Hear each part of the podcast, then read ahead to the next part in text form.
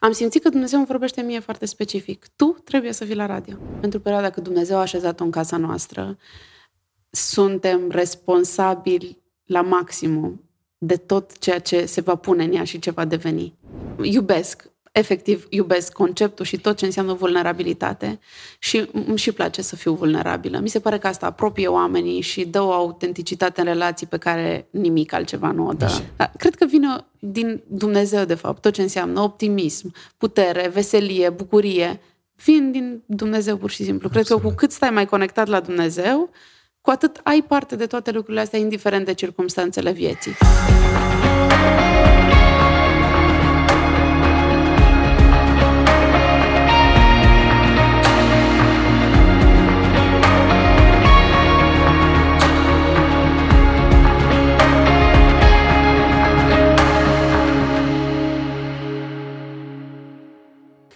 Suntem la un nou episod al podcastului Rise for Christ și ne bucurăm și de data aceasta să avem un invitat foarte special, un redactor de la RVE Timișoara, pe Sandy Coștoi. Sandy, mulțumim frumos că ai acceptat invitația.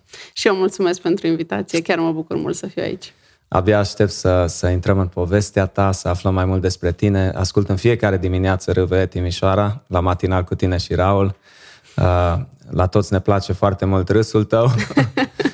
și, bineînțeles, toate lucrurile frumoase care le spuneți, încurajările, așa de faine. Totdeauna și copiii suntem ochi și urechi, suntem foarte atenți la tot ce se întâmplă în alea 10-15 minute cât conducem până la, până la școală și vreau mult să aflu despre povestea ta, Sandy, să afle și ascultătorii noștri despre cum ai început, cum ai copilărit și cum ai ajuns tu să slujești în acest mod frumos prin radio și nu numai, ești și cântăreață și ai mai multe daruri din partea lui Dumnezeu.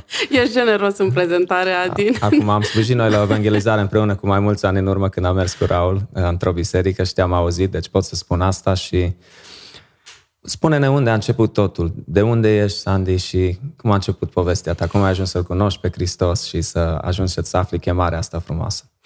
Totul a început uh, într-un uh, orășel E un orășel mai mic din județul Caraș-Severin. Sunt născută în Moldova Nouă, undeva pe malul Dunării, pe clisura Dunării. Ce frumos! E, chiar e superbă zona respectivă. Uh, m-am născut într-o familie de creștini, uh, creștini practicanți, o familie uh, creștină pentecostală.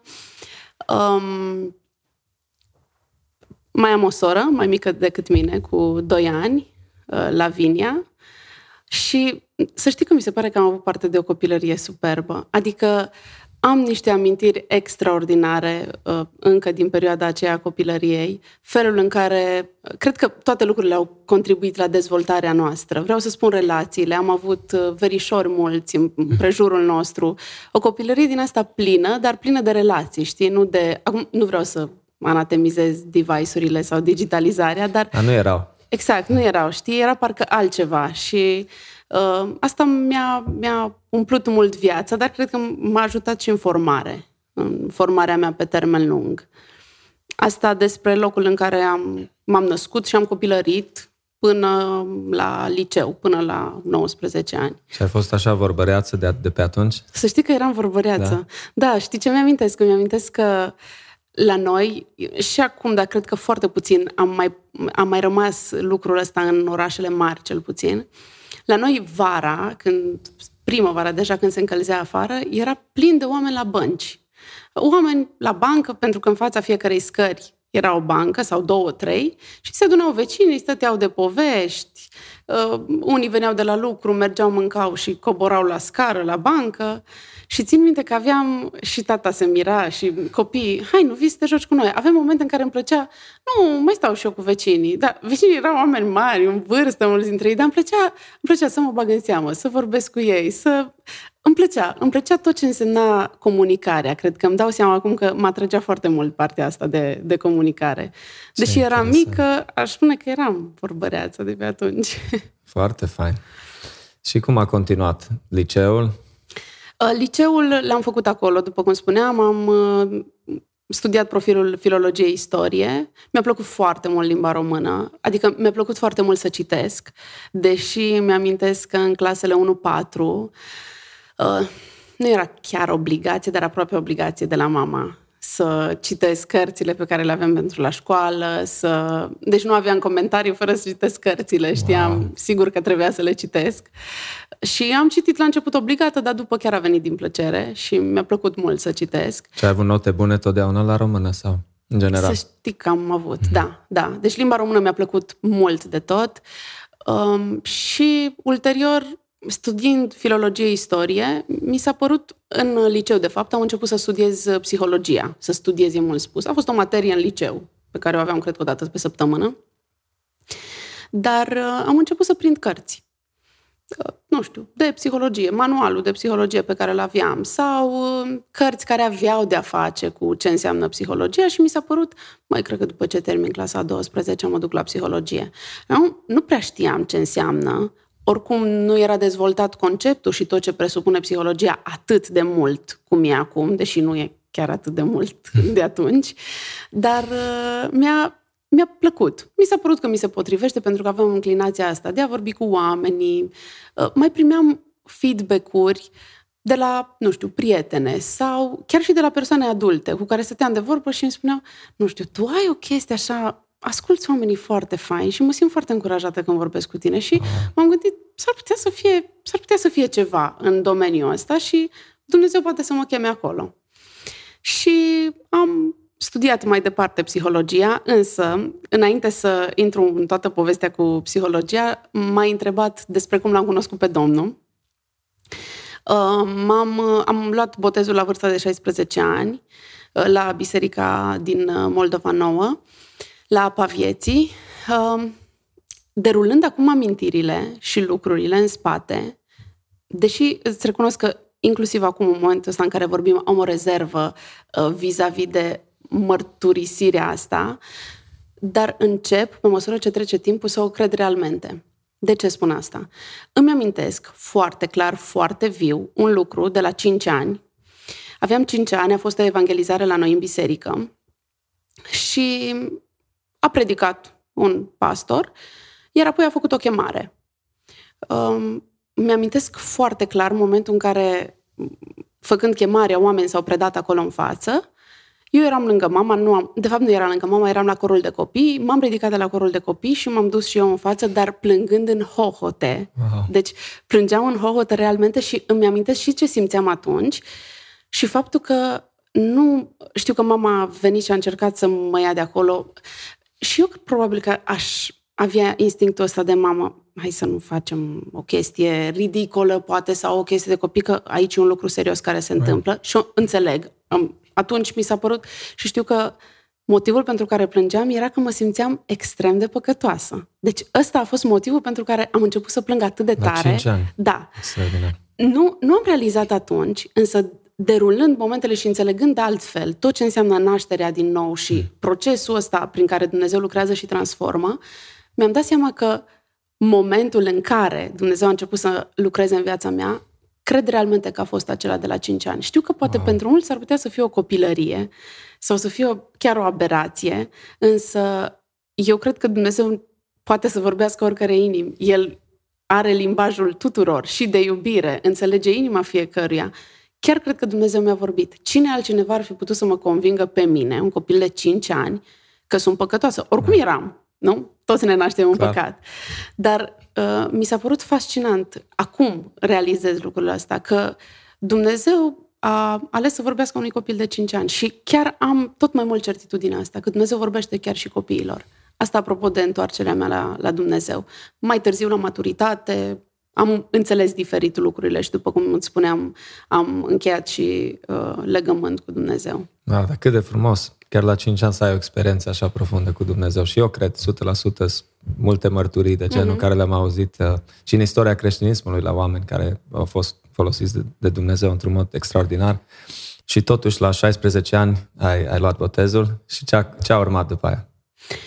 A urmat, deja, de fapt, de la 17 ani am început uh, um, o relație de prietenie cu Florin, soțul meu, acum. Uh, el era în Timișoara deja, uh, mutat aici, avea serviciu și am început să vorbim. Vorbeam destul de mult prin telefon, ne mai ve- și el e din Moldova Nouă și ce să vezi, eu stau la blocul 10, el stă la blocul 11. Oh, wow, mă rog. și v-ați știut din copilărie? Așa nu ne-am știut din copilărie pentru că el e mai mare decât mine. Da. Deja terminase perioada copilăriei și adolescenței, era plecat și la serviciu, eram încă în liceu. Sunt 9 ani și puțin între noi. Deci nu ne-am prins în copilărie, dar cumva ne-am reîntâlnit după. Și așa a început povestea noastră. Apoi Mă rog, am continuat să vorbim și după liceu uh, ne-am căsătorit, după ce eu am terminat liceu ne-am căsătorit, ne-am căsătorit aici în Timișoara și el fiind deja stabilit aici, uh, m-am mutat evident și eu și așa cum îmi propusesem, am venit să studiez și psihologia la Universitatea de Vest.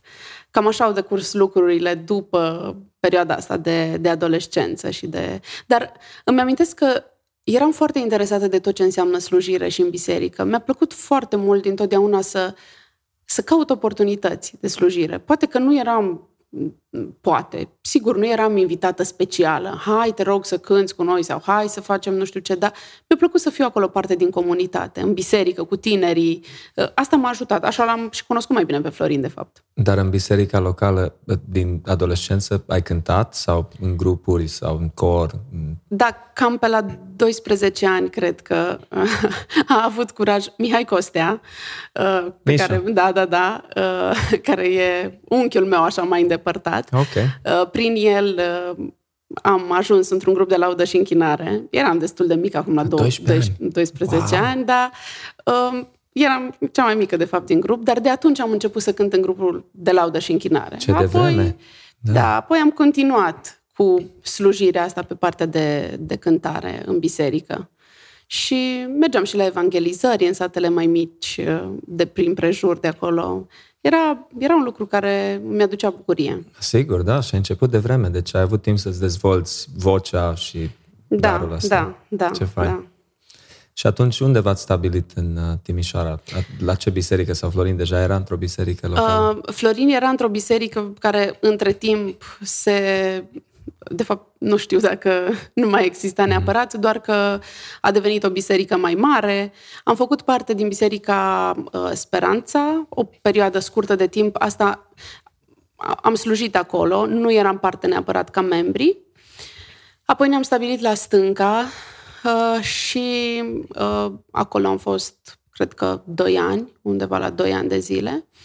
Iar acum deja de șase ani, șase-șapte ani, suntem membri la, la Poarta Cerului și ne simțim parte din comunitatea asta, simțim că ne-am găsit locul acolo, avem familii, relații pe care le-am format și asta e foarte fain. Da, și împlinitor, știi? Că mi se pare important să faci parte dintr-o comunitate și Cea. să faci parte și să te simți că, bine, asta cu simțitul poate că e relativă. Adică mai faci și tu lucruri ca să te simți, că nu poate doar comunitatea să-ți tot ofere ca tu să te simți parte, știi? Absolut, absolut. Și atunci, câți ani de facultate ai făcut pe normă psihologie? Am făcut trei ani de facultate, m-am înscris la un master, doar că de fapt, nu. Am făcut trei ani de facultate, uh, am studiat psihologia, apoi m-am înscris la o formare în psihoterapie familială am făcut patru ani de formare în psihoterapie familială sistemică uh, și după acești ani, uh, mă rog, și în timpul anilor de formare, m-am angajat. Uh, am căutat și oportunități de slujire, dar și de, de slujire și voluntariat, și în facultate. Mi-aduc aminte că am făcut voluntariat la Spitalul de Copii lui Surcanu, um, terapie prin joc cu copiii bolnavi de cancer. Wow. Am făcut doi ani, cred că, de voluntariat acolo. Mi-a prins extrem de bine. A fost așa o perioadă foarte faină. Apoi, tot ca voluntară, am ajuns într-un internship, de fapt, dar neplătit, era voluntariat, practic, la uh, o firmă de aici, o multinațională din Timișoara. Ulterior m-am angajat acolo pe resurse umane, pentru că în momentul în care am ajuns la psihologie, mi-am dat seama cam pe unde mă pot învârti ca și job ulterior. Așa. Cam ce aș putea să fac, unde mă angajez, unde... Am avut și rezerve, știi, nu din partea familiei mele de origine, ci din partea familiei lărgite. Am avut rezerve, oamenii spuneau, serios, psihologie, ai că poți mai mult. Na, ah, okay. Nu alege psihologia. Mm. Nu știu, du-te și tu la medicină. Cu matematica n-am avut niciodată nici o nici treabă. Eu. Nici o treabă. Așa că nu se aștepta nimeni probabil să merg la informatică sau ceva. Mă rog, pe partea asta... Eu țin minte la, la jobul meu din SUA, la toate joburile mele din SUA, Human Resources era un de, departament foarte important în fiecare mm-hmm. firmă, adică avea un rol principal da, da. în relații, în a îmbunătăți lucrurile în firmă, în a se asigura că angajații sunt bine. În ce o constat pentru tine resursele umane? Adică cu ce te-ai ocupat atunci? Făceam în mare parte muncă de, nu chiar secretariat, dar era muncă fiind și începătoare. Mm-hmm. Era muncă din asta care avea de, de a face cu actele, cu ședințe, mai aveam și ședințe pe care, nu știu, trebuia să le programez, uneori să le gestionez, diverse lucruri pe care le aveam de făcut. N-a fost ceva extrem de important, vreau să spun, ca o piesă. Era nevoie de mine acolo, dar nu am simțit că am potențial de a crește extraordinar în locul respectiv. Deși în cât timp studiam facultate, am spus clar ce îmi doresc eu să ajung e manager resurse umane. Deci aveam foarte clar în minte că asta îmi doresc, știi? Uh, după ce am ajuns să lucrez în departament, mi-am dat seama că orice fac, numai asta nu. Wow. adică nu uh, a fost deloc pe, nici pe stilul meu, nici pe, uh, chiar nici pe abilitățile mele, mm. probabil, și nu, nu mă reprezenta, nu mă reprezenta locul respectiv, nu-mi găseam locul acolo, cred că ăsta e cuvântul, știi? Da. Nu-mi găseam locul acolo și am hotărât să plec de acolo și să mă înscriu la un master pe psihologie. Am zis, că na, am făcut și formarea, hai să mă înscriu și la un master, să fie uh, educația completă din punctul ăsta de vedere. M-am înscris la un master de psihologie, însă am făcut doar un an, pentru că era doi ani. Câteodată când dau timpul înapoi mă gândesc, Doamne, ce fi făcut cu anul ăla? Că îmi pare rău cumva că am făcut un an. Serios? Da, în sensul că mi-ar fi plăcut, îmi place să și duc lucrurile la bun sfârșit. Ah, da deși îmi pierd repede entuziasmul. Sunt genul care sunt foarte entuziastă la început, dar pe parcurs așa mă cam sting. Sunt, ă, cred că e bine să fiu la începutul proiectului acolo, dar după să mă retrag încet. Am, știi? Am de lucrat la consecvență și încerc să lucrez Sigur. pe partea asta mereu și mereu la tot ce înseamnă consecvența. Tocmai de aceea îmi pare rău că n-am dus lucrurile, n-am finalizat pur și simplu și masterul ăsta sau să-mi fi înghețat anul respectiv și să-l pot, să pot să-l reiau ulterior. Uh, și m-am înscris la master doar că rămăsesem însărcinată, eram oricum deja la radio, ajunsesem la radio. Și trebuie să aflăm cum ai ajuns acolo. Da, da, da, aflăm și asta. și am abandonat, pentru că am născut, a fost perioada asta foarte solicitantă. Sigur. Tu știi mai bine decât mine că vă aveți patru. Adriana știe mai bine, dar da. Da, voi ce înseamnă viața Sigur. acum și cu un copil, la primul mai ales când ești și mai stresat și Așa. mai nu știi ce înseamnă și ce presupune. Care? Uh, a fost destul de solicitant, drept pentru care am hotărât că abandonez și am abandonat pur și simplu uh, masterul ăsta. Nu l-am mai dus niciunde, n-am mai dus niciunde. E și foarte interesant subiectul de, I mean, psihologia în sine, nu? Deci, uh, da, e foarte interesant. Cred și... că te-a ajutat, Sandic, probabil. Uh, și în domeniul în care te afli acum, și la radio, și în relațiile tale cu oamenii, probabil. și. Uneori încerc să găsesc răspunsuri mm-hmm. la lucrul ăsta, știi? Mă gândesc, da, nu la modul de frustrare, pentru că nu sunt frustrată că am făcut asta și nu m-am dus din prima la jurnalism. Doamne, cum mai lăsat să mă duc la psihologie? Că uite, tu m-ai chemat în altceva. Nu am niciun fel de frustrare pe partea asta. Pentru că, de exemplu, actualmente slujesc într-un uh, grup de fete, de adolescente de la Poarta Cerului, pe Acum, parte de consiliere e prea mult spus. Nu e consiliere neapărat, dar uh, sunt uh, anumite sesiuni în care vorbesc doar cu fetele pe subiecte pentru vârsta lor, despre ceea ce uh, ele sunt interesate. Sigur, ce fain. Și asta îmi prinde bine și mă gândesc, poate Dumnezeu m-a echipat în felul ăsta pentru slujiri care nu neapărat vor fi jobul meu constant. Știi, poate el m-a echipat așa și mă ajută și la radio, că spuneai de radio, mă ajută și la radio, cred că um, cu felul în care interacționez cu oamenii care vin acolo uh, și e, m-a crescut dintr-un anumit punct de vedere tot ce înseamnă formarea asta în, exact. în psihologie și nu-mi pare rău că, că am făcut-o. Deci nu-mi pare rău și nu regret. Apropo de radio, ideea e că la, am fost foarte refractară la tot ce înseamnă media.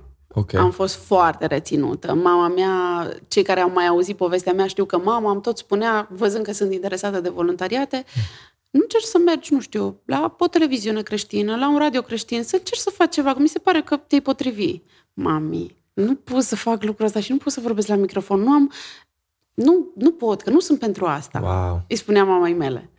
Și na, m-a lăsat. I-am spus, uite, eu sunt pe altceva, mami, studiez psihologie, am alte lucruri. Nu, nu. Ce, ce dar au mamele noastre. Să, nu, să știi că mi se pare o chestie Au un, foarte specială. un simțământ a, da, aparte da, pentru da, copii. Da. Și tații, cred, părinții, da. părinții. Și dacă dau timp înapoi, asta îmi vorbește mie despre relație. Știi? Că, da, e și un dar, dar e și un efort pe care părinții îl fac să-și cunoască copiii.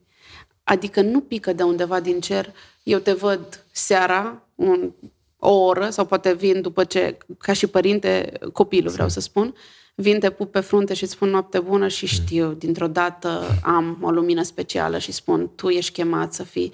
Știi? Cred că e vorba de relație. Adică stau, mă joc cu copilul la pe covor, cu mașinuțele, stau și investesc timp în relație, în felul ăsta îl cunosc și văd ce Dumnezeu a pus în el. Cred că Absolut. așa pot să-l ghidez. Adică așa văd eu lucrurile, știi? Dacă mă întrebi acum apropo de felul în care mama a avut inspirația asta, care cred că a fost de la Domnul, dar n-am ascultat-o pe moment, știi? Da. Cum să o evit atunci, practic, involuntariatul ăsta la râve? Adică, deci tu erai, practic, stai să ne gândim, deci erai Erai la masterat când ai fost... Uh, bănuiesc că ai fost abordată de cineva. La masterat, nu, n-am fost abordată.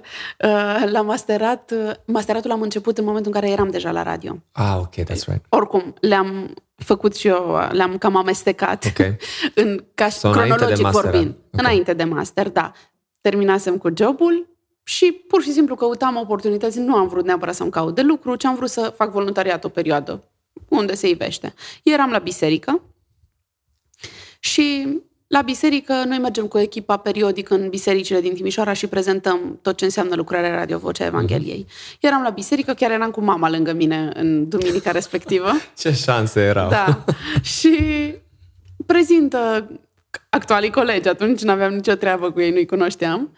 Prezintă lucrarea Nu-i cunoșteai și... deloc, așa Nu, chiar nu-i okay. cunoșteam deloc. Pe Cristina o mai văzusem la Alfa Omega, dar așa pe colegi, pe Raul îl știam din biserică, dar nu aveam, nu știu dacă vorbisem, nu, n-am vorbit niciodată două vorbe cu ei, deci nu-i cunoșteam, doar așa vizual pe mm-hmm. unii dintre ei. Și prezinte lucrarea, iar la final spun, dacă crezi că poți să faci ceva în echipa noastră, să știi că avem nevoie de voluntari, de oameni care să se implice. Lucru pe care și astăzi îl spunem în biserică. Știi? Deci nu era ceva ce au spus atunci, ceva, nu știu, supranatural ce se întâmplase. Acolo. Dar în mine se întâmplase ceva supranatural, pentru că în momentul în care Cristina a spus lucrul ăsta de la microfon, pur și simplu am simțit că nu pot să explic nici acum. Și nu, nu vreau să fac așa ca un bas frumos în jurul poveștii, dar asta a fost ce, ce am simțit realmente atunci. Am simțit că Dumnezeu îmi vorbește mie foarte specific. Tu trebuie să vii la radio. Deci n-am simțit chemarea asta comunitară sau colectivă. Haideți, cine vrea, că vă dăm ceva de făcut. Am simțit-o foarte specific. Mă așteptam ca mama să-mi dea un ghiont sau să-mi dea un cot, știi? Da, da, da. Nu te duci, uite că spun că au nevoie. Nu mi-a zis nimic. Cool, mi-a dat nimic, nu mi-a spus. Mm. Ne-am așezat jos și îi spun, mama, știi ce m-am gândit? M-am gândit să trimit un mail la radio, să merg, să văd, nu știu, poate e ceva de făcut. Și am, zice, am început să plângă. Am zice, serios? Wow. Chiar ai simțit asta? Da. Am ajuns acasă, ți-am spus, nu ți-am spus de fapt, îți spun acum, iau decizii de obicei foarte repede. Așa. În seara aia am scris mail că aș vrea Ce tare. că aș vrea să vin la radio și să mă implic în partea de consiliere pentru că am terminat psihologie. Și Na, mi-au, Cristina cred că îmi răspunsese, mi-a spus când să vin.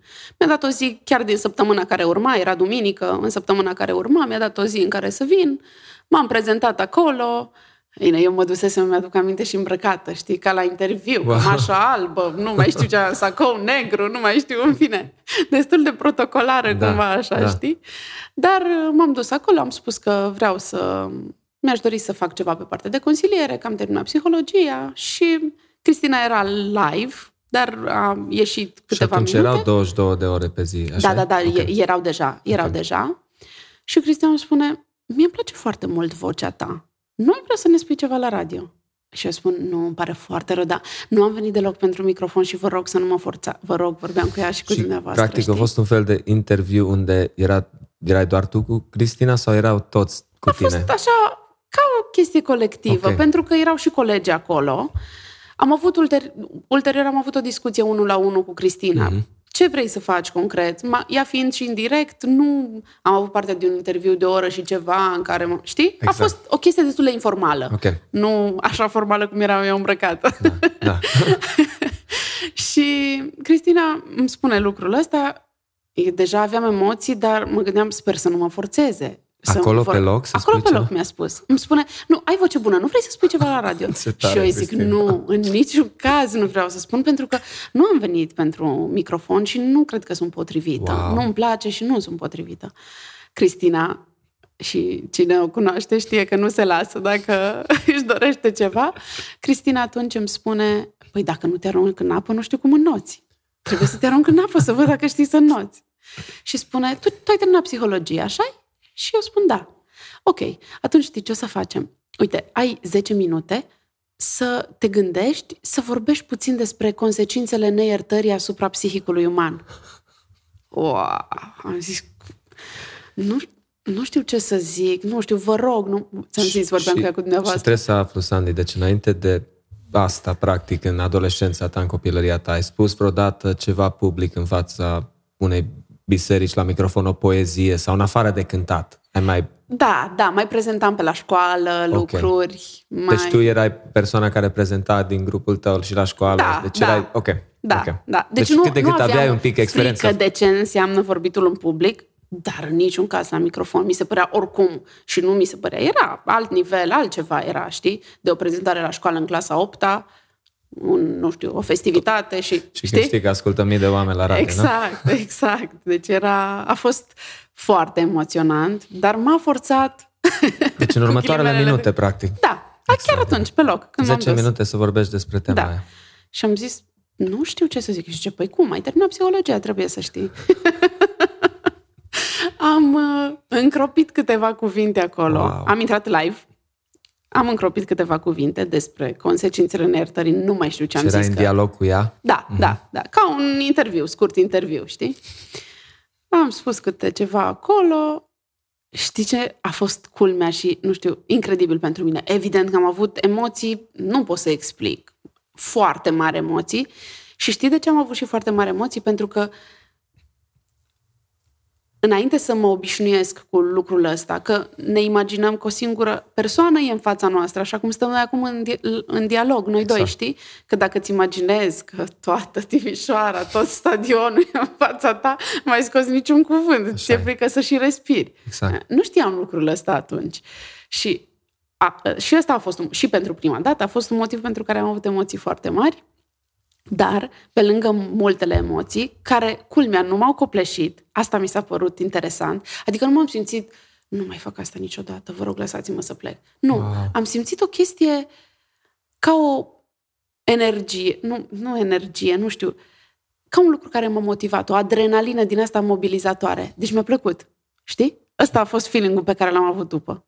Și după ce terminăm, Cristina îmi spune, chiar după ce ieșim în direct, auzi, nu vrei să vii și mâine și să te pregătești cu ceva? Și eu zic, ba da. Extraordinar. Deci așa a fost povestea. Așa rapid tot. Da, wow. a fost, chiar a fost foarte rapid. A fost incredibil. N-a fost nimic plănuit, știi? da. Eu mă dusesem pentru cu totul alt, ceva, alt lucru. Și în următoarea zi m-am pregătit pentru un alt subiect, tot așa, 10 minute, doar că întâmplarea, dar sigur n-a fost întâmplarea, a fost Dumnezeu în providența Lui, a făcut că chiar după un scurt timp, nu știu, două, trei săptămâni, după ce eu deja mergeam în fiecare zi și vorbeam pe o temă Deci a scurtă, urmat în fiecare zi Da. să faci chestia asta. Da. Imediat după prima zi. Exact. Wow. Cristina a trebuit să plece într-o delegație undeva și îmi spune, uite, nu rămâne nimeni pe intervalul ăsta, n-ai vrea tu să-l moderezi? Și zic, deci de la 10 minute la moderat un interval e deja altceva nu pot. Și asta a fost după o săptămână, două? sau? Da, okay. ceva de genul ăsta a fost. Oricum o perioadă foarte scurtă. Plus că nu știam pe mixer, la butoane nu știam atunci nimic. Și să vorbești la microfon, să... Îmi amintesc că îmi notam absolut totul, doar respirațiile nu le aveam notate. În rest aveam tot notat pe foaie. Atunci nu erau ce șururile vorbeam. astea. Da, deci notam absolut tot. Wow. Ce vorbesc și ce urma să vorbesc, pentru că am rămas să moderez intervalul respectiv. Într-un și un carnețel? Coleg, Uh, n- Pe foia 4 okay. împrintam tot, da, știi? Da. Deci nu vorbeam nimic din...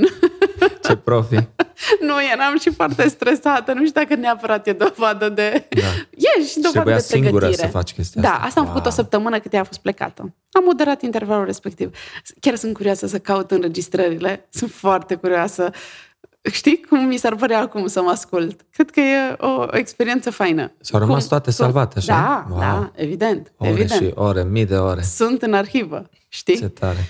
Și un coleg m-a ajutat la butoane, la mixer și eu am moderat intervalul respectiv pentru o săptămână cât ea a fost plecată. Apoi a fost nevoie de un om la matinal și am zis, mai mie mi se pare o ocazie bună să-mi dezvolt partea de, nu doar de moderare, ci și de ce înseamnă luarea unui interviu. Mi s-a părut așa provocator. Și am zis, hai să încerc la matinal. Și așa fac echipă cu Raul de șase ani. Wow! Așa am ajuns la matinal de Pare mult, mult mai mult de șase ani, nu știu de ce. Serios? Nu? Așa mi se pare că e istoria așa lungă. Voi ați fost primii care mi-ați luat mie un interviu la radio.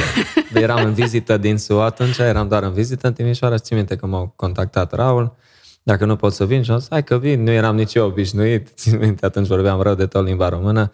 Dar așa era deja chimia asta între voi, așa frumos, o decurs tot. M-am simțit ca și acasă cu voi, știi? Da, și pare că... mai mult, nu știu ce, dar era chiar la început atunci tu. Da, da, eram chiar la început.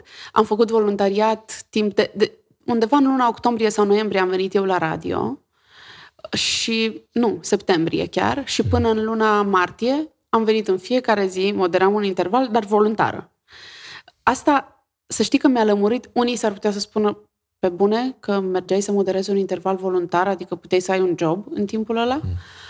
doar că în lunile astea, șase luni sau câte au fi fost, mie mi s-a sedimentat și mi s-a lămurit toată ideea de motivație. Măi, pentru ce vin eu aici? Eu îmi caut un loc de muncă, vin pentru că realmente m-a chemat Dumnezeu. Ce am simțit acolo în biserică a fost real, mi s-a părut mie că mă cheamă Dumnezeu specific.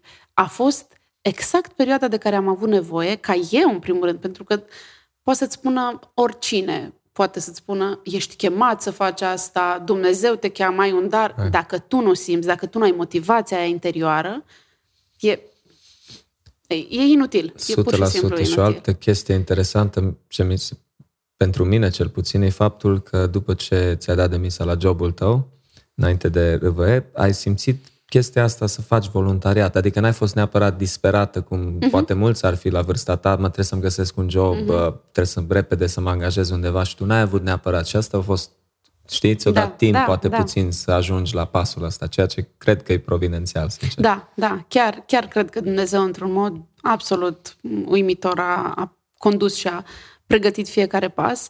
A apărut între timp și fetița noastră, care Spune-ne are... despre ea. Da, wow! Dacă mai ai timp de un episod. Ave. Câteva minute, sigur poți. Știi tu cum sunt părinții cu copii? Cu mm. telefonul plin de poze, exact. în primul rând, Numai fără memorie. memorie, da, după ce apare copilul și cu multe lucruri, da. Wow, să vezi cum face, nu știu ce. Și eu sunt da. la fel, nu fac excepție. Cât de lungă a fost pauza ta de la radio după ce a venit ea? Uh, șase luni. Șase luni am stat, primele șase luni cu ea, apoi a intrat soțul meu în concediu de creștere, pentru că eu veneam la matinal doar patru ore, rămăsesem pe o normă scurtă uh-huh. și a fost perfect, pentru că la 10 eram acasă, ei uneori la 9 și ceva se trezeau, nu simțea ea lipsa mea da, da, prea da. mult și am stat amândoi perioada aia de 2 ani, ceea ce a fost incredibil de fain. Da, Fetița noastră are uh, 4 ani jumate acum uh, și a fost, chiar, a, chiar a fost o perioadă extrem de binecuvântată și faptul că am putut să fim amândoi lângă ea, am primit doi ani de viață, știi? Uh, mi-a, mi-a plăcut mult. Și nici n-am, îmi plăcea la matinal, n-am simțit-o deloc ca pe un efort. A fost poate cu trezitul puțin, că n-am primit ani, nu prea dorm copii, sunt mai... Cu trezitul a fost un efort, să mă trezesc dimineața, deși ea noaptea nu dormea tot timpul. Stai seama.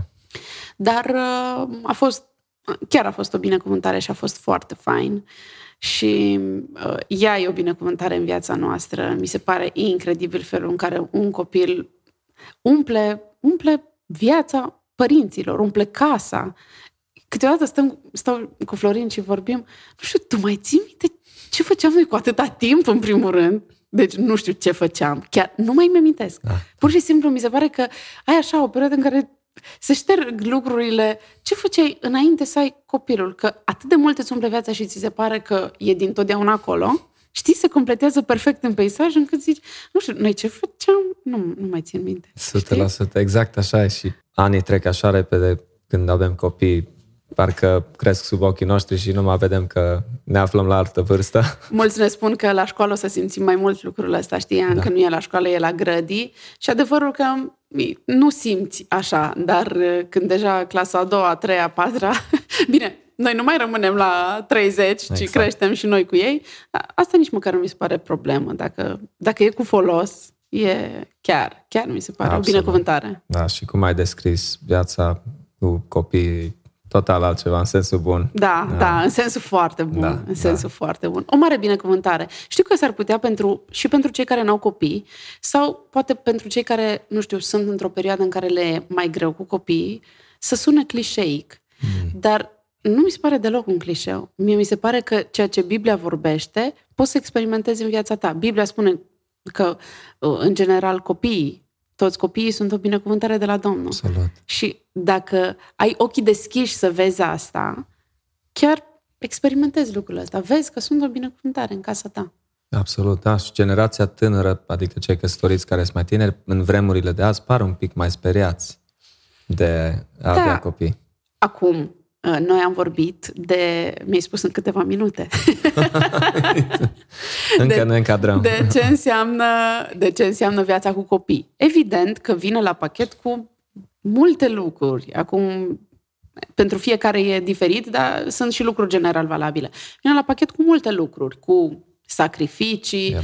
cu uh, tăiat din egoismul nostru și din ce ne place nouă, cu mai multe ore de rugăciune, pentru că îți dai seama de multe ori că și oricâtă psihologie, oricâte cărți ai citit, nu știi ce să faci, ai nevoie de Domnul. Domnul l-a creat pe copilul ăla, Domnul știe cum funcționează, Domn... Știi, mie mi se pare, cred că un lucru pe care l-am învățat foarte mult de când o avem pe Amina, e dependența, dar într-un mod cât se poate de tangibil de Dumnezeu. Wow. Pentru că îmi dau seama că ajungem în... Am început să cer ajutorul lui Dumnezeu pentru lucruri banale în ce privește creșterea ei. Știu că Dumnezeu a creat-o, că, e dif- că nu mi aparține, că nu ne aparține nouă și că Dumnezeu ne-a încredințat-o pentru un timp. Știu că e a lui. El hotărăște ce se întâmplă cu viața ei, el hotărăște ce se întâmplă cu ea, ce a chemat-o să facă. Adică nu, nu mi-a ieșit mie să fiu nu știu ce și hai că va reuși ea. Știu că aparține totalitatea lui Dumnezeu, dar pentru perioada când Dumnezeu a așezat-o în casa noastră, suntem responsabili la maximum de tot ceea ce se va pune în ea și ce va deveni. Știi? Clar că fiecare are alegerile personale ulterior, personalitatea pe care Dumnezeu i-a dat-o, care nu îmi doresc nici să o schimb, nici să știu că Dumnezeu a lăsat-o așa pentru un scop, dar Dependența de Dumnezeu cred că e lucru pe care l-am învățat și l-am deprins cel mai mult de când sunt mamă, ceea ce mi se pare fascinant. Absolut, foarte, foarte bine spus, Sandy, wow. Uh, în ultimii, acești șase ani, dacă pot spune așa, care ești la radio, sau mai bine de șase? Da, cred că mai bine, șase okay. și Șase ceva. la timpul matinal, da, nu? Da, La dimineață. A evoluat foarte mult uh, Radio RVE Timișoara. E foarte ascultat, nu doar în Timișoara, uh, și în județul Timiș, uh, și la radio. Acum de câțiva ani încoace aveți și video, deci oamenii mm-hmm. vă mhm. pot uh, viziona uh, când sunteți la matinal sau la orice emisiune acolo. Uh, cum bănuiesc, și evident știu deja vorbind și cu Cristina și cu alții, sunteți o echipă faină, pe toți vă cunosc din echipă, uh, s-a muncit foarte mult și a fost un preț de plătit, adică e un sacrificiu în spate. Uh, cred că uh, de multe ori uh, mulți oameni poate se gândesc, o, ce fain, uite, apare acolo sau ești la radio sau ești în muzica creștină sau nu știu ce, pare așa frumos de din dorit. afară. De dorit. Thank you. Aia vreau să spun. Dar e un preț destul de mare de plătit. Adică tu puteai să spui cândva, mă, e greu să fac voluntariat, totuși aș avea nevoie de mai mulți bani, hai că renunț. Știi? Sau uh, se pot întâmpla așa de multe lucruri, dar uh, când Dumnezeu îți dă puterea asta, convingerea asta, cum a fost și în cazul tău și a colegilor tăi, uh, ați reușit să faceți un, o lucrare și să continuați să o faceți foarte, foarte frumos și foarte bine, așa aproape la o excelență, dacă pot spune, din punct de vedere uh, a sacrificiului și a muncii din spate. Dacă ne poți spune un pic cum ați reușit să evoluați așa mult în anii ăștia. Ne, ne dorim și tot timpul avem ca și target excelența, pentru că știm că tot ceea ce facem e pentru Dumnezeu. El e onorat, El trebuie să se vadă. Acum o să-ți spun din, evident, o să vorbesc din perspectiva Sigur. personală. Uh, chiar dacă lucrurile din afară par de foarte multe ori lineare și că nu există suișuri și coborâșuri, ca și în viață există evident o mai degrabă linia e sinusoidală, când sus, când jos. Mm. Și dacă vorbesc despre mine, trebuie să fiu onestă și să spun că am avut am avut perioade în care am fost demotivată, în care m-am tot întrebat, sigur e chemarea mea asta, sigur trebuie să fac asta? În orice lucru pe care îl faci intervine rutina. În absolut orice lucru pe care îl faci. Un lucru care mi-a plăcut, de exemplu, la matinal și la radio, la tot ce înseamnă live, de fapt, e lucrul ăsta că întotdeauna ai parte de o doză, nu extraordinar mare, dar e ceva de nou. Adică trebuie să spui altceva, e o altă zi în care tu spui altceva, poate că mai ai și uh, anumite ticuri în vorbire, de exemplu, că se dezvoltă Hai, în timp. Câte am eu. Dar, și eu stai știți, dar e ceva nou în fiecare zi. Ai alți invitați, alți oameni pe care îi uh, ai acolo și cu care te întâlnești, prin, care, prin intermediul cărora crești Ți-ai și asta e fain. Uh, mulți prieteni în anii ăștia, Uh, nu știu dacă mi-a făcut mai mulți prieteni, dar uh, da. Cunoscut am, așa am. de mulți oameni, da, la timp da, de matinal. Da, da. Pastori, uh, psihologi, probabil, da, tot felul de, să știi, de oameni. Să știi. În și toate asta domeniile. Mi se pare un mare har. E un har realmente să ai la dispoziție un context de felul ăsta. De multe ori compar jobul de la uh, multinațională mm. cu ceea ce, fără să incriminezi multinaționalele sau să spun că nu. Clar. Pe fiecare Dumnezeu ne-a chemat într-un loc. Poate pe tine te-a chemat să fii lumină într-o multinațională, ceea ce e foarte bine, adică e foarte bine. Fă ceea ce faci ca pentru Domnul. Dar pentru mine e realmente un mare har să am contextul ăsta în care mă dezvolt. Spuneam că comparam uh, joburile. Mă rog aici, ajung dimineața, mă rog cu oamenii de aici. Am o problemă, nu știu, a fost fetița bolnavă, vă rog, rugați-vă, are laringită, are otită, e extraordinar și realmente recunosc. E un har pe care Domnul l-a făcut. Nu îl merităm niciunul. E un har pe care Domnul l-a făcut în momentul în care și noi am pășit în chemarea făcută de El, știi? Și am fost ascultători. Mi se pare, oricum, Dumnezeu nu rămâne niciodată dator cu absolut niciun lucru și binecuvântează mult și mult și mult și e extrem de generos. Asta vis-a-vis de felul în care evoluează lucrurile în momentul în care ești într-o echipă cred că nici măcar nu e bine să ne îmbătăm cu apă rece, să credem că Ți-am spus, eu sunt entuziastă de obicei la început și pentru mine a fost și un test de caracter lucrul ăsta. Să învăț să fiu consecventă. Stai puțin. Ești responsabilă pentru ce Dumnezeu te-a chemat să faci.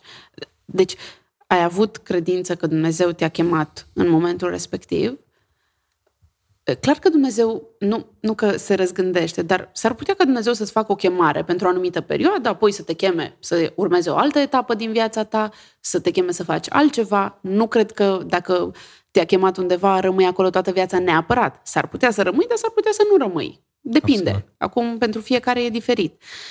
Contează să fii sensibil la ceea ce Dumnezeu vrea să-ți vorbească.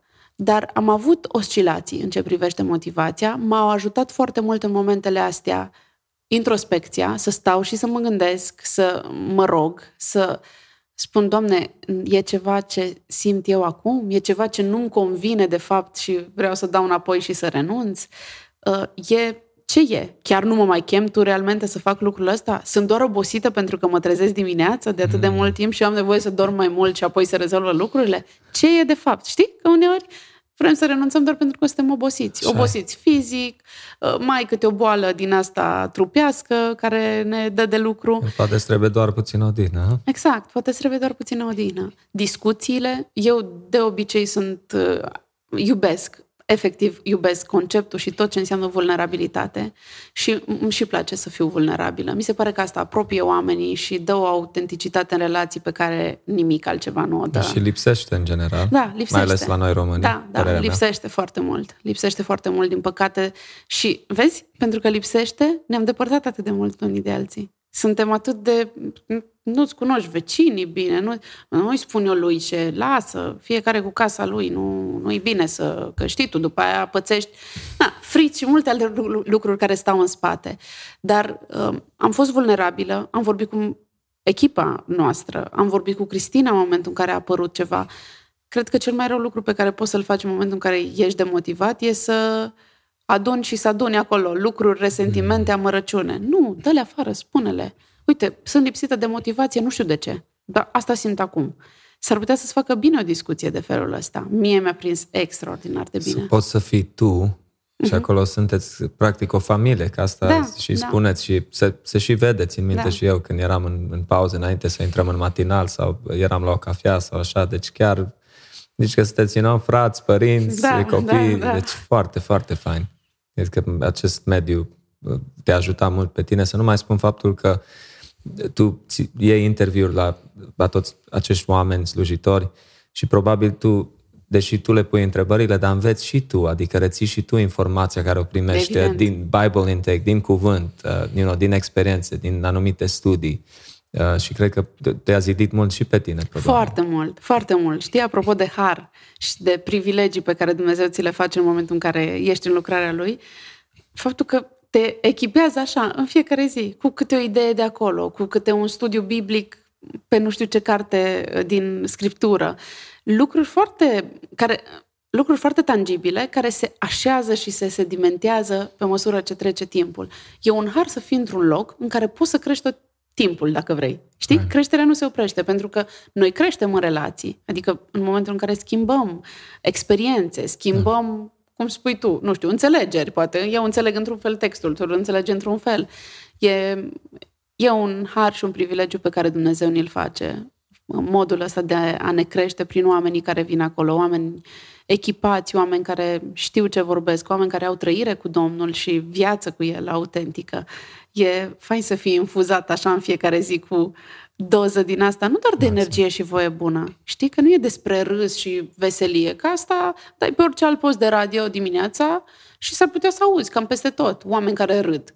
Acum, contează și de ce râd, asta e foarte important, și contează dacă e doar râs. Pentru că dacă e doar râs, tu la următorul semafor tot te vei enerva de numai și nu te vei mai abține de la nimic. Dar dacă ai auzit că mai s-ar putea să ai o zi nasoală, s-ar putea să nu fi vrut copiii să se trezească, să fi întârziat deja la școală, să ajungi târziu la lucru și să ai o ședință foarte importantă. Asta știi că Domnul e cu tine. Știi? E Ce deja fain. ceva. Și sunteți foarte intenționați în a încuraja publicul. Mă gândesc acum recent la uh, ce ați tot menționat la matinal cu cele 100 de motive mm-hmm. de mulțumire. Nu? Dacă ne poți spune sau cum ajungeți să vă gândiți, mă, cum putem să fim o binecuvântare pentru ascultători. Cum putem să încurajăm să se apropie mai mult de Dumnezeu, nu? Cum? Da, da, da. Avem ședințe în fiecare zi de luni, ședințe de redacție, în care, mă rog, stăm de vorbă și uh, vedem ce, cum pregătim perioadele următoare. Uh, cred că ideea colegei noastre, Raluca, a fost cu să facem o lună a mulțumirii, să dedicăm o lună pentru mulțumire. Fiecare vine cu idei. De obicei e așa un brainstorming la început. Fiecare își spune, spune ce îi trece prin cap vis-a-vis de un anumit subiect. Apoi încercăm să așezăm lucrurile și să vedem hai să vedem specific ce putem să facem. Avem și câte un verset de mulțumire pe care îl dăm în perioada asta. Uh, ne-am gândit că e o perioadă în care chiar, realmente putem să-i mulțumim lui Dumnezeu pentru atât de multe lucruri. Atât am așteptat să se încheie tot ce înseamnă măști, pandemie și lucruri. Cât adevărat. Uite, ăsta e un motiv, știi? Um, am așteptat și suntem binecuvântați că nu a ajuns, a fost, ne rugăm în continuare, evident, pentru Rusia, Ucraina, dar suntem mulțumitori că, deși media, în general, a încercat să ne sperie că vine, că ne iau și pe noi, că bombe, că nu știu ce. Dumnezeu ne-a păzit. Dumnezeu ne-a păzit și suntem în mâna Lui, ceea ce e o mare binecuvântare pentru noi. Sunt o grămadă de lucruri pentru care putem să-i fim mulțumitori lui Dumnezeu și inclusiv mulțumirea cred că am menționat de multe ori pe parcursul discuției noastre cuvântul ăsta clișeu, dar chiar s-ar putea să fi devenit așa un, nu știu, nu light motiv, că light motiv are ceva uh, pozitiv în el, da? Clișeu e așa, știi, că se tot spune, dar nimeni nu mulțumește. Și am zis, hai să fim practici, hai să facem cu familia o listă de 100 de motive scriem 100 de motive de mulțumire. Noi, de exemplu, în familie, seara când avem timpul de părtășie, avem un obicei, am cumpărat un carnețel, dar care nu are foile lipite, știi? Și în fiecare seară, fiecare trebuie să-și spună, asta facem deja de 3-4 ani de zile și foarte fain. Uh, să, să fiecare să ne scrie motivul, motivul de mulțumire pe foaie, pentru că eu așa am avut în gândul meu, să rămână ca o piatră de aducere aminte. Știu că e doar o foaie. Pentru ziua respectivă? Pentru ziua respectivă. Ce motiv ai pentru Ce ziua fain. asta, știi? Și foarte fain. Chiar zilele trecute, fetița noastră a găsit, a luat, adică tot teancul ăla de bilețele, că îl ținem în aceeași cutie și nu știu cum a sărit o foaie din 2020 sau 2021, nu mai știu. Și ne-am uitat pentru ce am mulțumit atunci, știi? Și mi s-a părut atât de fain. E, e, e fain și să asculți motivele copiilor, de exemplu, oh. știi? Rămâi uimit pentru ce mulțumesc copiii. Nu știu, lucruri poate nouă care ni se par banale. Dacă nu exersezi, nu ai cum să devii mulțumitor, știi? Și mi se pare, mi se pare o idee faină. Foarte și de asta fain. ne-am gândit să-i provocăm și pe ascultătorii noștri. Foarte, foarte fain. Uh, uite, la tine, ca și la Cristina, nu ați planificat nici tu, nici ea să ajungeți la radio, să aveți uh, postul ăsta, slujirea asta atât de frumoasă și importantă, de, adică așa de mulți oameni uh, ascult Râve Timișoara și uh, și totuși ați ajuns, adică Dumnezeu a avut un plan necunoscut de, de voi Uh, ai studiat și tu un pic jurnalismul sau te-ai informat puțin despre asta să te ajute poate în domeniu? Sau mă gândesc și la ascultători că poate sunt tineri care au o dorință să facă. Am mai întâlnit tineri care m-au întrebat și pe mine și despre Arise, uh, despre podcasturi care ar fi interesat să înceapă. Unii au spus că mi-aș dori să fiu voluntar la radio sau așa. Adică uh, ce, ce ai, au fost resurse care te-au ajutat pe tine să te dezvolți mai mult din punctul ăsta de vedere? Cred că am crescut mult în relațiile cu colegii. Am împărtășit Cristina, de exemplu, Ioan Ciobotă, uh-huh. care sunt... Uh, Veterani. Uh, exact, uh, a ceea ce înseamnă Radio Vocea Evangheliei Timișoara. Au împărtășit în cadrul ședințelor cu noi. Apoi am crescut în echipă împreună cu Raul și am învățat unul de la altul, ne corectăm unul pe altul. Și așa am crescut. Și am avut materiale, dar nu pot să spun că a fost o resursă pe care am utilizat-o la maxim. Mă refer la manuale de jurnalism. Sunt mai degrabă, mai degrabă am răsfoit așa. Poate că specialiștii care ne ascultă acum spun, stai liniștită că se vede. Și știu că de multe ori se vede. Și știu că de multe ori se vede și nu sunt pentru na și ce dacă se vede că eu oricum sunt la radio. Sunt pentru creștere și îmi doresc să cresc. Uh, dar pentru momentul ăsta eu zic că am făcut așa, dacă mă întreb de ce am făcut specific din punct de vedere al pregătirii, Astea au fost lucrurile. Well, uite, și când ai menționat că ți-a plăcut foarte mult să citești când ai fost mică. Eu mă gândesc la Grace, fetița noastră, citește au citit duminică, spre exemplu, o carte de 200 și ceva de pagini, numai duminica trecută, acum Serios? o săptămână. Da. Câți ani are? Uh, 10. Mulțumim. Deci she loves reading, atât îi place cititul și româna. So m-am gândit, A mi s-a părut interesant. Ea? Da, inițiat de ea, noi nu s-o auto-învățat să citească și în engleză, că eu n-am învățat-o, deci știi, citește și în engleză, dar singură s-o ambiționat, știi? Da, eu cum mai vorbesc engleză acasă sau ne mai uităm la chestii în engleză, s-o lipit puțin de ea. Uh-huh. Uh, dar ce mi se pare, eu cred că sigur te-a ajutat foarte mult și pasiunea asta de a citi, adică vocabularul tău să dezvolta mai mult cunoștințele tale, să nu mai spun partea asta psiholog, mm-hmm. psihologică uh, și nu numai. So, probabil și a fost o pregătire ne, de care neplanificată. nu ai... Exact, neplanificată. Exact, aia să da, spun. da, da, așa e. Așa e. Și eu mi-aș dori, de exemplu, să fie Amina apasionată de cărți. Poate că uneori încep lucrurile ca o obligație. Știi? Uite, mama te obligă să citești cartea pentru... Da. Uneori încep, uite, cum spui de fetița voastră, ceea ce e fascinant să vină de la un copil. Într-o lume în care tot mai mulți părinți se chinuie să ia telefoanele din mâna copilor, exact. mai pune și tu o carte, lasă exact. telefonul, știi? Exact. E, e fain și e, e... Nu știi din ce, fa, din ce plan complex face parte, de fapt, lucrul ăsta. Îmi amintesc de mama lui Ben Carson și povestea lui Ben Carson, doctorul uh-huh, acela uh-huh. care a avut un succes extraordinar, de brain surgeon. Uh, el și fratele lui, din câte rețin eu, a fost avocat. Na, ei doi au crescut doar cu mama, uh, e lungă povestea de ce au părăsit tatăl lor și uh, se uitau foarte mult la televizor. Și mama lor lucra, uh, făcea curățenie la diferiți oameni și odată a fost la un domn mai în vârstă la care făcea curățenie și avea o librărie imensă de cărți. Deci mii de cărți erau. Și ea îl întreabă la un moment dat, mă scuzați, domnule, dar ați citit toate cărțile acestea, acestea și spune, pe sigur că da, toate le-am citit. A spus că a rămas uimită, au venit acasă în seara respectivă, le-a oprit televizorul la băieți, avea undeva pe la între 8 și 10 ani, cred că, și te-au spus de astăzi, în fiecare zi o să citiți, nu știu cât au spus, o oră, două, sau o să citiți o carte pe săptămână, nu mai știu. Și s-au ținut de ei și oamenii au ajuns, și să nu mai spunem și faptul că erau uh, de culoare, pe atunci era încă mult rasism în, mm-hmm. în mhm. America, adică era mai greu pentru cineva de culoare să ajungă cineva în societate vorba aia și ei amândoi, deci doctor și avocat și nu orice doctor, deci el a fost și candidat pentru Cine președinție. Nu a auzit. De Ben Carson, exact. nu? Exact. Deci uh, cred că contează foarte mult. Uh, să, cum spui, să-i forțăm un pic sau să-i obligăm și să, să vedem rezultate pe parcurs sau să uh, prindă dragul sau pasiunea pentru, uh-huh. pentru citit și pentru a studia. Uh-huh. Uh, care sunt planurile pentru viitor, Sandy, așa în concluzie? Ce ai mai putea spune? Mă gândesc, ai primit multe încurajări de când ești la radio. Uh, da, să știi că am primit încurajări și sunt mulțumitoare lui Dumnezeu pentru asta. Te ajută, îți dau câte un imbold în momentul în care mai ai nevoie de, de lucrul ăsta. Știi, suntem oameni și funcționăm exact. pe modelul ăsta. Eu cred că toți funcționăm pe modelul ăsta. Fie că recunoaștem fie că nu. Adică e normal să te simți încurajat și bucuros în momentul în care cineva îți spune ceva de bine și îți dă așa un nou suflu. Și pe mine mă ajută mult. Asta e foarte fain. Și ca planuri de viitor, după cum îți spuneam uh, puțin mai devreme, iau decizii foarte repede, dar am și planuri acum pe termen lung. Dacă Dumnezeu dorește ca planuri. Eu acum nu știu dacă se încadrează la planuri, dar ne dorim foarte mult ca Amina să mai aibă frățiori, mm. surioare. ne, mai, ne mai dorim foarte mult copii uh, și ne rugăm pentru asta.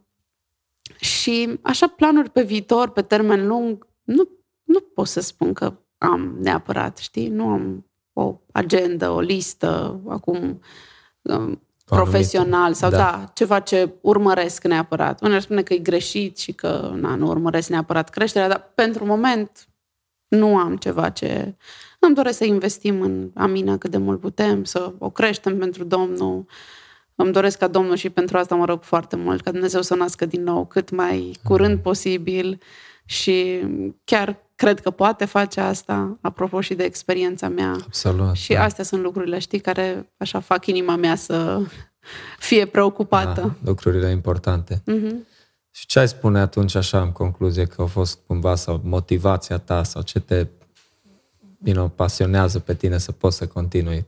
Chiar că până la urmă trebuie să recunoaștem exact cum ai menționat, sunt zile mai bune, zile mai puțin bune, sunt momente de criză în viață și spiritual și când toate lucrurile parcă e greu de înaintat și totuși tu continui cu zâmbetul pe față, Sandy, cum am spus, toți, la, toți, la toți le place râsul tău. Să știu că ai menționat, a devenit cunoscut râsul tău de pe radio, știu, știu și colegii tăi mi-au mai spus și uh, alți ascultători, deci totuși rămâi așa de, de nu știu cum să spun, uh, optimistă, dacă pot să spun, uh-huh. în sensul bun. Faptul că am oameni care mă susțin, mă gândesc la soțul meu când spun oameni care mă susțin, evident și familia mea uh, lărgită, dacă vorbesc și de părinți, sora mea, dar vorbind de cei care sunt aproape, cu care stai în fiecare zi în casă, uh, soțul meu mă susține extraordinar de mult și, și dacă am o zi în care sunt, nu știu, mai demotivată, dacă merg și spun acasă, vorbesc cu el, parcă, na, următoarea zi bine deja, știi? Ce fain. Faptul că ne rugăm unul pentru celălalt, cred că relația asta în care Dumnezeu ne-a pus împreună, anul ăsta chiar am împlinit 10 ani de căsnicie. Felicitări! Mulțumim! E, e o relație faină în care ne completăm cumva și cred că prin el Dumnezeu mă încurajează și mă ridică de multe ori. De multe ori m-a, m-a ridicat Dumnezeu și m-a ajutat, spun, chiar mă gândeam uneori, dacă, nu știu, am primit un uh, diagnostic sau am fost mai, nu știu, am răcit sau... Uh-huh. De multe ori mă gândeam, na, bine, mâine cum o să fiu, că mâine dimineață, uite, sunt și... Știi, nu aveam starea pe care ar trebui să o am, să încep o zi și nici teatru, știi, nu poți să joci. Sigur. Și mă gândeam, cum merg, ce, ce fac, știi? Și după rugăciune, după discuție, deja deja mă simțeam altfel. Și simt că Dumnezeu îmi dă putere. Nu e ceva ce fabric, nu e ceva, încerc să fiu cât de autentică pot. Cred că vine din Dumnezeu, de fapt, tot ce înseamnă optimism, putere, veselie, bucurie. vin din Dumnezeu pur și simplu. Cred Absolut. că cu cât stai mai conectat la Dumnezeu, cu atât ai parte de toate lucrurile astea, indiferent de circumstanțele vieții. Evident, uneori s-ar putea să ne îndepărtăm noi puțin, știi? Să nu stăm tot timpul cât ar trebui de apropiați și right. conectați la Dumnezeu. Și atunci, da, s-ar putea să ai și zile mai... Și suntem oameni, oricum, suntem supuși slăbiciunilor și neputințelor. Atâta timp cât admitem asta și spunem că suntem dependenți de Dumnezeu, chiar cred că o viață trăită așa din belșug cu Dumnezeu e posibilă. Wow! Ce bine spus. Deci asta ar fi sfatul tău și pentru mm-hmm. cei mai tineri care ne ascultă. Da. și pentru cei mai tineri ca mine. exact. Și pentru cei care nu sunt neapărat tineri. Și nu? pentru cei care nu sunt tineri. Dumnezeu Cred că e general valabil. un nou început la fiecare care dacă învățăm adevărul ăsta. Cu siguranță. Că suntem oricum dependenți de el. Sandy, mulțumim mult de tot pentru... Și eu mulțumesc, a fost o reală plăcere.